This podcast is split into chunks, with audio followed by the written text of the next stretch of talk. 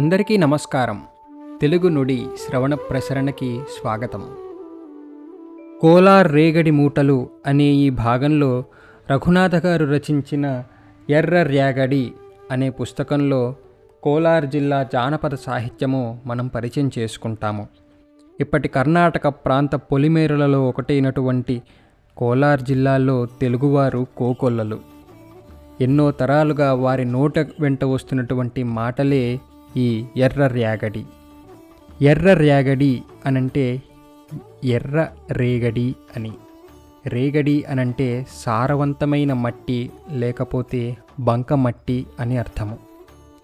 ఈ మట్టిలో పుట్టినటువంటి సారవంతమైన సాహిత్యమే ఈ పుస్తకము. ఈ పుస్తకంలో సంకలనం చేసినటువంటి విషయాలు నేల వాన పని పాట కథలు పాటలు సరసము విరసము హాస్యము శృంగారము భక్తి తత్వము పిల్లల పాటలు సామెతలు ఆ సామెతల వెనుక ఉన్న కథలు. ఇన్ని భాగాలుగా ఉన్నటువంటి పుస్తకంలో నుండి కొంత సాహిత్యము మన తెలుగు నుండికి సొబగులు అందుతుంది అన్న ఉద్దేశంతో కొన్ని పాటలు సామెతలు కథలు మనం మాట్లాడుకుంటాము. ఇంకా ఆలస్యం చేయకుండా కోలార్ సీమల్లో తెలుగు గాలిని పీల్చడానికి మనందరం వెళ్దాము. మొదటిగా తూమడ తూమడ జొన్నాలిస్తము అని ఈ గేయంలో పొలంలో పైర్లు నాటడానికి పనివాళ్ళని పిలవడానికి జరిగేటటువంటి సంభాషణే ఈ గేయము దానిలోని కొంత సాహిత్యాన్ని ఇప్పుడు చూద్దాము. తూమడ తూమడ జొన్నాలిస్తము జొన్నా పువ్వుల సీరాలిస్తము. వస్తారేమమ్మా పైరు నాటేకి నా అక్కల్లారా? వస్తారేమమ్మా పైరు నాటేకి? తూమడ తూమడ జొన్నాలొద్దు జొన్నా పువ్వుల సీరాలొద్దు. మేము రాలే పైరు నాటేకి ఓ అన్నల్లారా మేము రాలే పైరు నాటేకి. తూమడ తూమడ అనుమూలిస్తము అనుపు పువ్వుల సీరాలిస్తము. వస్తారేమమ్మా పైరు నాటేకి ఓ అన్నల్లారా మేము రాలే పైరు నాటేకి. జొన్నాలొద్దు రాగులొద్దు అనుమాలొద్దు కందులొద్దు నువ్వాలొద్దు ఇంకే కావాలా నా అక్కల్లారా? పైరు నాటేకి ఇంకే కావాలా? తూమడ తూమడ వడ్లు ఇచ్చి సాలికి తగిన పైరే ఇస్తే వస్తాము రన్నో పైరు నాటేకి ఓ అన్నల్లారా? వస్తాము రన్నో పైరు నాటేకి. ఈ చిన్ని గేయంలో పనివాళ్ళని పొలంలో పైర్లు నాటడానికి పిలుస్తున్నారు. ఎలా పిలుస్తున్నారు అని అంటే తూమడ తూమడ జొన్నాలు ఇస్తాము మీకు జొన్నలు ఇస్తాము తూమడ తూమడ అనేది ఒక కొలత. ఆ కొలతలో కొన్ని జొన్నలు ఇస్తాము జొన్న పువ్వుల చీరాలు ఇస్తాము జొన్న పువ్వుల యొక్క బొమ్మలు కలిగినటువంటి చీరలు కూడా ఇస్తాము. మీరు పైరులో నాటడానికి వస్తారా అని అడిగితే వారు తూమడ తూమడ జొన్నాలొద్దు జొన్న పువ్వుల చీరాలొద్దు మాకు ఇవేవి వద్దు అని చెప్తారు. అలాగే రాగులు ఇస్తాము అంటే రాగులు వద్దు అని. అనుమూలు ఇస్తాము అని అంటారు. అనుమూలు అని అంటే ఆనప లేక అనప. ఇది ఒక ద్విదళ ధాన్యము. అవి కూడా వద్దు అని అంటారు వాళ్ళు. అలాగే ఇంకా ఏమంటారంటే జొన్నాలొద్దు రాగులొద్దు అనుమాలొద్దు కందులొద్దు నువ్వాలొద్దు. ఇవేమి వద్దు అన్నప్పుడు మరి మీకు ఇంకేమి కావాలి అని అడిగితే అప్పుడు ఆ పనివారు తూమడ తూమడ వడ్లు ఇచ్చి సాలికి తగిన పైరే ఇస్తే వస్తామురన్నో పైరు నాటేకి ఓ అన్నల్లారా వస్తామురన్నో పైరు నాటేకి. మాకు వడ్లు కావాలి అలానే సాలికి తగిన పైరే ఇస్తే. సాలికి అనంటే సాలిగా అయి ఉండాలి. సాలిగా అనంటే తవ్వలో సగం. తవ్వ అనేది కొలత అంటే రెండు సోలెలు. దానిలో సగము మాకు పైరే ఇస్తే మేము అప్పుడు పైరు నాటడానికి వస్తాము. అని ఈ గేయంలోని భావము. ఈ విధంగా కోలార్ పొలంలోని మాటలు విన్నాము. ఇప్పుడు మల్లయ్య మామ అనే పాటలో ఒక చిన్నది మల్లయ్య మామ గురించి ఏమంటోందో ఒకసారి చూద్దాము. సక్కనైన చిన్నదాన్ని సుక్కబుట్టు ఎట్టుకొని సిలుకు సీర కట్టుకొని పూలరైక తొడుక్కొని శనిగసేను కాడ నేను సెత్తలేదుకుంట ఉంటే పక్కజేరవేమిరో మల్లయ్య మామ పలకరించపోతివేమిరో మల్లయ్య మామ. తన మావయ్య అంటే మల్లయ్య మామయ్య గురించి ఒక పడుచు వేచి చూస్తోంది. ఎక్కడ? శనగసేను కాడని శనగ తోటలో తాను వేచి చూస్తోంది. సెత్తలేదుకుంట ఉంటే సెత్త అనంటే చెత్త అవ్వచ్చు కలువ కూడా అవ్వచ్చు. అలా ఎలా ఉందట? చక్కనైన చిన్నదాన్ని నేను చాలా చక్కగా ఉంటాను. సుక్కబొట్టు ఎట్టుకొని. తను చక్కగా ఒక చుక్కబొట్టు నుదుటిపైన బొట్టు పెట్టుకొని సిలుకు సీర కట్టుకొని చాలా చక్కగా అలంకరించుకుని తనని తాను అలంకరించుకుని వస్తే ఆ మల్లయ్య మామ పక్కయ పక్క చేరవేమిరోను నా పక్కకి ఎందుకు రావటం లేదు? పక్కకు అలాగే పలకరించపోతివేమిరో? నన్ను పలకరించకుండా వెళ్ళిపోతున్నావు? ఓ మల్లయ్య మామ అంటోంది. ఇంకా ఈడు జోడు సక్కనంటూ ఊరు ఊరు పలికనంట. పెళ్ళాడరావేమిరో మల్లయ్య మామ బొట్టుకట్ట రావేమిరో మల్లయ్య మామ. మన ఈడు జోడు చాలా బాగుంటుంది అన్ ఇలా ఊరు ఊరంతా మాట్లాడుకుంటోంది కానీ నువ్వు నన్ను పెళ్ళాడడానికి రావటం లేదు. బొట్టు కట్ట రావేమిరో నువ్వు నాకు బొట్టు పెట్టడానికి నువ్వు నా దగ్గరికి రావటం లేదు. ఇంకా తాళిబొట్టు కట్టడానికి కూడా నా దగ్గరికి రావటం లేదు అని ఈ బాధపడిపోతోంది. ఇంకా ఏమంటుందంటే నేను నిన్ను కోరుతుంటే ఒక్క మాట పలుకల్యావు. నీ గుండె రాయి ఆయన. మల్లయ్య మామ నీ మొండితనము మానవేమిరో మల్లయ్య మామ. నేను నిన్ను కోరుతున్నా కానీ ఒక్క మాట పలుకల్యావు. పలుకల్యావు అంటే ఒక యాసలో వచ్చేటటువంటి మాట. అంటే నువ్వు నాతో పలకటం లేదు. నీ గుండె రాయి ఏమైనా అయిపోయిందా? అలానే నీ మొండితనాన్ని నువ్వు మానటం లేదు మల్లయ్య మామ అని వా వాపోతుంది. అలా బాధపడుతూ ఇంకొంచెం కఠినంగా ఏమంటుందంటే నీవు నన్ను పెళ్ళాడకుంటే నాకు తాలి కట్టకుంటే పాన మొదటి పోతాను రో మల్లయ్య మామ. నా కట్టే నీకు మిగులును రో మల్లయ్య మామ. నువ్వు గనక నన్ను పెళ్ళాడకపోతే నీ ఇంకా నాకు తాళి కట్టను అని నువ్వు అంటే గనక పాన మొదటి పోతాను రో. అంటే నా ప్రాణాన్ని వదిలి వెళ్ళిపోతాను.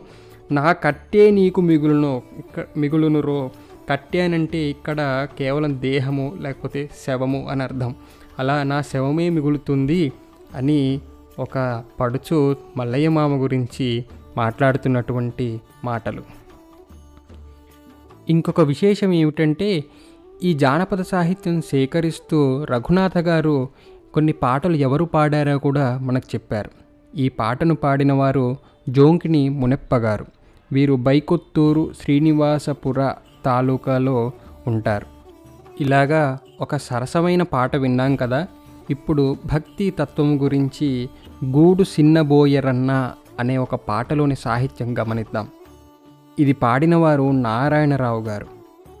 ఈ పాటలో ఏమంటారంటే గూడు సిన్నబోయరన్న సక్కగున్న గూడు సిన్నబోయరన్న గూటిలోని రామశిలుక కాచియున్న కనులు గప్పి ఒక్క మాటనైనా చెప్పకుండా గూడు వదిలిపోయరన్నా. గూడు వలకి ముగ్గులేసి ముద్దంగా పెంచినట్టి రామచిలుక అలుగినట్టి మాటకైన చెప్పకుండా వచ్చినట్టే ఎగిరిపోయే. ఎన్నో శుద్ధులు చెప్పినాను ఎన్నో పండ్లు పెట్టినాను ఎన్నో పాటలు పాడినాను బుద్ధిగుంటదని నమ్మినాను ఉంటుందనగా ఎగిరిపోయే. కనకపీఠం వేసినాను కథలు వినగ చెప్పినాను రామనామము నేర్పినాను కథలు నేర్చిన రామచిలుక కథగా మిగిలిపోయరన్నా. తాను పెంచుకున్నటువంటి ఒక రామచిలుక విడిచి వెళ్ళిపోయిందంట. దానికి ఎటువంటి సేవలు చేశారో ఎన్ని పాటలు పాడారో ఎన్ని శుద్ధులు అంటే మంచి బుద్ధులు చెప్పారు మంచి మాటలు చెప్పారో ఎన్ని పండ్లు పెట్టారో ఈ పాటలో మనం చూడవచ్చు. అలానే కనకపీఠం వేసినాను కథలు వినగ చెప్పినాను రామనామము నేర్పినాను కథలు నేర్పిన రామచిలుక కథగా మిగిలిపోయారన్నా. ఇన్ని చేసినటువంటి ఆ రామచిలుక ఒక కథగా మిగిలిపోయి వెళ్ళిపోయింది అని గూడు చిన్నబోయారన్నా అలా వెళ్ళిపోయిన తరువాత ఆ గూడులో ఎవరూ లేక చినబోయింది. ఇటువంటి భావము ఈ ఎర్ర రేగడి అన్న జానపద సాహిత్యంలో ఇంకా ఎన్నో ఉన్నాయి. ఇప్పటిదాకా కొన్ని పాటల సాహిత్యం మనం విన్నాం. ఇప్పుడు కొన్ని సామెతలు వాటిలో ఉన్నటువంటి గొప్ప భావాలు చూసుకుందాం. అయితే ఈ సామెతలు చెప్పే ముందు ఈ పుస్తకంలో ఈ సామెతలు ఎలా వచ్చాయి లేకపోతే ఇటువంటి మంచి మాటలు ఎలా పుట్టాయి అని ఒక చిన్న కథని చెప్పారు. ఒకసారి ఆ కథని చదివిన తరువాత కొన్ని సామెతలు వాటి యొక్క అర్థాలు చూసుకుందాము.